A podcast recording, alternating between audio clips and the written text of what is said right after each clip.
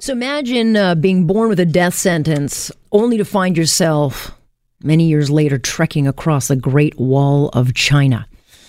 I met Maddie Vanstone when she was just 12 years old, and that's when uh, this little powerhouse had to go to the province begging to help fund a life saving drug that she needs to live.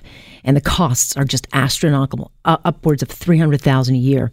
Uh, Maddie was born with cystic fibrosis, and so she spent her life in and out of hospital since the age of eight months old. And at 12, she needed a double lung transplant. And eventually she did, thanks to help of a lot of media, um, was able to shame the province into covering those costs. And then, of course, she's now turning 18 soon, and she still needs this life saving drug. So her time now is spent, you know, raising money as well as awareness, giving back to others who have cystic fibrosis. And it's all part of this journey. And I was floored when I saw that this journey took her to the Wall of China. Because when I met her those years ago, I don't even think that was in the realm of dreaming because she was that weak. Well, I spoke with Maddie Vanstone and her mom Beth just a little bit earlier. Tell me, Maddie. Um, I don't think when we originally, you know, started speaking that you would ever actually get to the point where you were climbing the wall of China. Tell me how the experience came to be. How did this happen for you? Well, uh, sometime last year, the opportunity came up to go. Um, first, it was Peru, and then plans changed to China to raise money for CF Canada, and I couldn't turn it down. Uh, it's a great cause, it's a great opportunity, and so I did it. Yeah, you did it indeed. I mean, you know, at 12, you you were looking for a double double lung transplant, so you're not just the average climber. What's it like to climb the wall of China and to do so with cystic fibrosis? Talk, talk about that challenge for me. Uh, very difficult. Uh, definitely, I hit some hard points, but at the end of the day, we got to the top thanks to me being on Kalydeco and being able to do so. Um, it's very empowering. And mom, what was it like for you to see Maddie? Uh, it was it was incredible.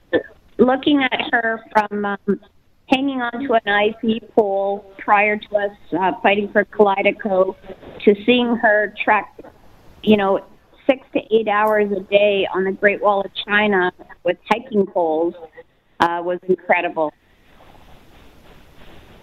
It must have been. I mean, there are moments when, you know, Maddie has been fighting for her life over the 17 years. Um, it's been a life and death struggle for, for you, Maddie, and certainly for you, Mom. It's just been a nonstop uh, concern and worry. And it doesn't go away because we don't yet have a cure for cystic fibrosis. But obviously, you give back, Maddie, an awful lot. What are you doing for the uh, cystic fibrosis? I continue to uh, raise money and awareness. I try to take part in as many events as I can. I'm very involved in um, raising awareness over social media, um, and I just try to get in there as much as I can. And you know, you are turning 18, and so a new challenge is born because you've had to fight for the medicine that you have. I mean, if you hadn't fought for it, um, and had the media pressure not been up, I'm not sure if the province would have buckled and given in. And so now you're turning 18, and a new set of challenges now kicks in. Tell us about that I don't know a, a weight, but I'm pretty confident that whatever comes, um, my mom and I, my family and I can get through it. Um, I think, you know, with my past and what I have done, um, anyone can do anything and everything is possible. And we just have to keep fighting and staying positive. And your health, how are you doing? I mean, take us through the journey. I mean, you're on this medication, Kalydeco. It's very, very expensive. Mm-hmm. It has improved your life, though. I mean, this is not something that you can live without, is it? Yeah, I'm not sure I'd be here without Kalydeco, and Kalydeco is the reason I got to go to China. Um, I'm doing incredible. I still have ups and downs, but I'm here, I'm fighting, and I'm feeling pretty good. And Beth, what does the future look like? Are we hearing and starting to see any kind of trials as far as are we ever going in this lifetime, and I hope certainly in Maddie's lifetime, are we going to see a cure for this? I, I hope so. We um, we keep raising. We we speak at events all over Ontario. Um, spreading awareness and, and working to um, let people know about CF and what we need to do. We're fighting now. There's um, the new National Pharmacare um, plan mm-hmm. that's being introduced. May um, you know, produce some challenges getting these new drugs into Canada for us. So that's something that we've started to advocate for and trying to inform uh, the public about because we're not sure that with this new plan that we'll actually be seeing a lot of these new drugs coming into Canada. So that's something that we're working on now um, to make sure that these those drugs are being developed and brought here too, and and that this new plan doesn't you know, make the cold medicines um, come in cheaper and, and close the doors on rare disease medications. Yeah, every once in a while we tell a story uh, like yours and Maddie's where, you know, you wonder in a country like this why people have to fight for medication and yet you have, you've been successful and there's still a huge need because others are also fighting for medications. And how, Maddie, has your journey helped others?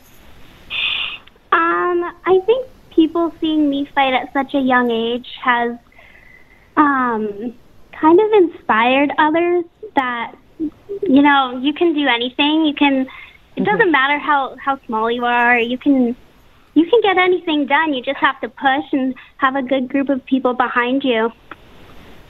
Well, push you did, and you're quite a little fighter. I just got to ask, what was it like at that end moment when you completed that journey?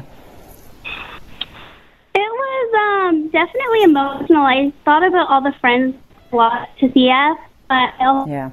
all the lives that are going to be saved one day. Um, thanks to uh, the money being raised and the research going into finding new medications. So definitely emotional. I was very proud of my mom and I for for doing it, and yeah, it was amazing. All right, what's next for you? What what are you summiting next? we shall see what comes along. Um, things kind of pop up along the way. I don't know what's gonna come up down the road, but I guess we'll we'll see when the time comes. Well, I was really excited to see the pictures and to see this journey, and uh, and again touch base with you. So both of you, Beth, Maddie, thanks so much for joining us. Alex, thank you. And we want to say a big, huge thank you to, to you for supporting us on this way. You're a big part of why this happened for us and why we have Kalydeco. And you're forever in our hearts, and we're forever grateful to you for that support. So thank you so much. No, if we can't have a platform to help, there's no point in doing what we do. So these are the stories that mean the most, and we uh, we're just really happy to share this journey with you. So my thanks to you both. Thanks, Alex. Yeah, that is Beth and Maddie Vanstone. Uh, it was a real treat to meet them back in the day. And of course, Christina Blizzard was actually the first to tell their story. So she also did a, a lot of work. But uh, Cystic Fibrosis Canada, uh, if you want to look into it and see if you can help. Maddie was trying to raise 20000 She has so far raised 26000 So way to go. Really impressive. And you know what I love about Maddie is she doesn't feel sorry for herself. I've never, ever, ever known her to just sit back and feel sorry for herself. It's just always, what's the next step? What can we do? How can we help? She's a fighter.